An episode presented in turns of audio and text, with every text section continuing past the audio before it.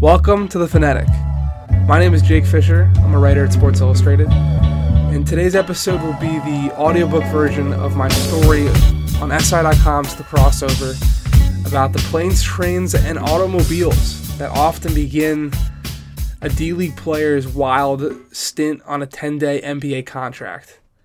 It's pretty crazy some of the quixotic itineraries some of these guys have to do just to join their team, let alone all the pressures that they face in just a week and a half trying to prove themselves at the NBA level. So, thank you for listening. I hope you enjoy.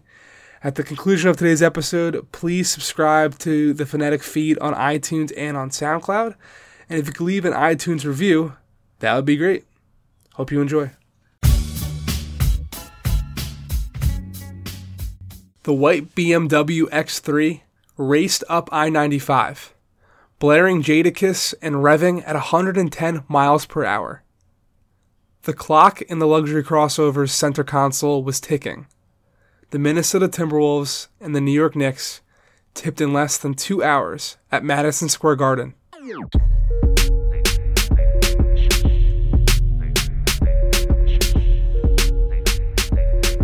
Roughly 75 minutes earlier, Sean Kilpatrick smiled for the Delaware 87ers 2014 15 team picture.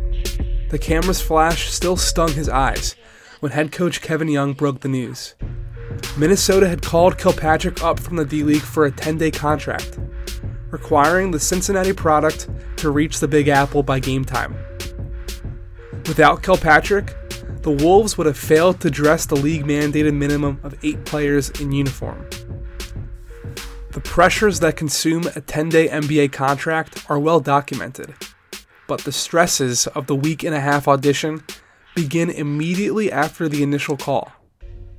Players like Kilpatrick must frequently convene with their new team amidst a road trip, and journeying to an NBA arena from small city Delaware or Sioux Falls, South Dakota, can induce quixotic itineraries.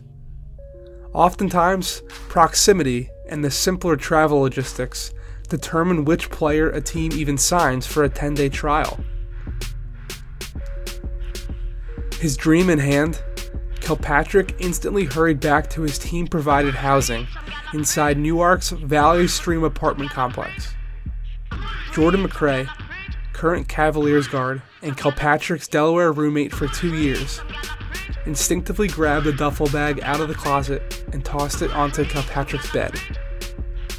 Best friends haphazardly began stuffing 10 days of clothing and a lifetime of hoop dreams.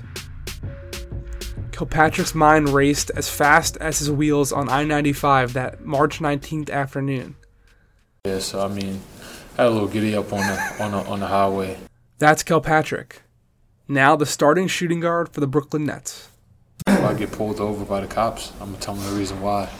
So hopefully, um, they would have let me go without no um, without no problem. He sped north unscathed, likely covering the 134 miles between the Bob Carpenter Center and the Garden in record time. Traffic only slowed Kilpatrick once he reached Times Square. When he finally arrived at Pennsylvania Plaza, Kilpatrick literally parked his car on 31st Street, tossed his keys to an MSG security guard, and bolted for the Wolves' locker room. When I was just parking my car and just walking in the locker room, they was actually warming up and then when I got outside and into the arena, um, I just jumped right into the layup line. Kevin Garnett growled preparatory advice. Kevin Martin whispered, Just play your game, in Kilpatrick's ear. He would play 10 minutes that evening, attempting one field goal and grabbing a rebound.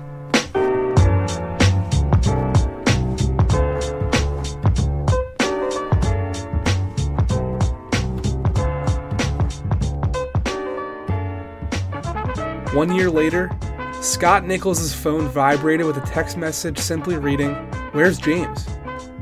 The New Orleans Pelicans had seven players ruled out for the remainder of the 2015 16 season due to injury, and needed Nichols' client, James Ennis, in San Antonio for a date with the Spurs the following night. That March 29th evening, Ennis was settling into bed at a Sioux Falls hotel when he received the fateful call. He had just scored 21 points in the Iowa Energy's D League road loss to the Skyforce, but the Pelicans purchased a seat on a 6:07 a.m. flight connecting from Denver. Oversleeping or an unfortuitous flight delay would have quelled Ennis's 10-day contract altogether. His NBA redemption, having fizzled out with the Miami Heat organization, hung in the balance.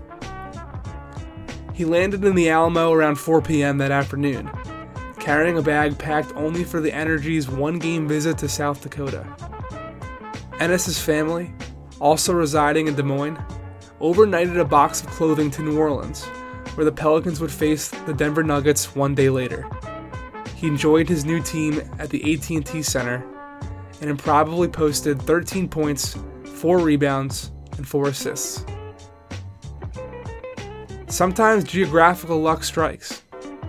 In January 2015, when the Knicks called Langston Galloway up from their D League affiliate in Westchester, New York, a cushy drive in a comped black car and a relaxing business class Acela train to DC delivered him to the basketball promised land.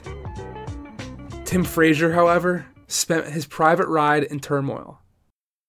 The Philadelphia 76ers were in dire need of a point guard one month after the Knicks scooped Galloway, the injury bug devouring the team's employed ball handlers. With Frazier starring just two hours north of Boston for the Celtics D League affiliate Maine Red Claws in Portland, he was a natural fit to join the Sixers for their visit to TD Garden on February 6th.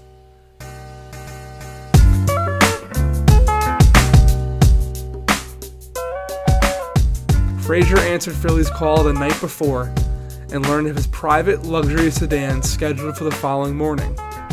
He drove over to the Red Claws quarters inside the Portland Exposition building, only to find the facility's locked doors wouldn't budge. Frazier's sneaker collection remained barred, as every Red Claws employee with key access had already migrated south to attend Frazier's NBA debut.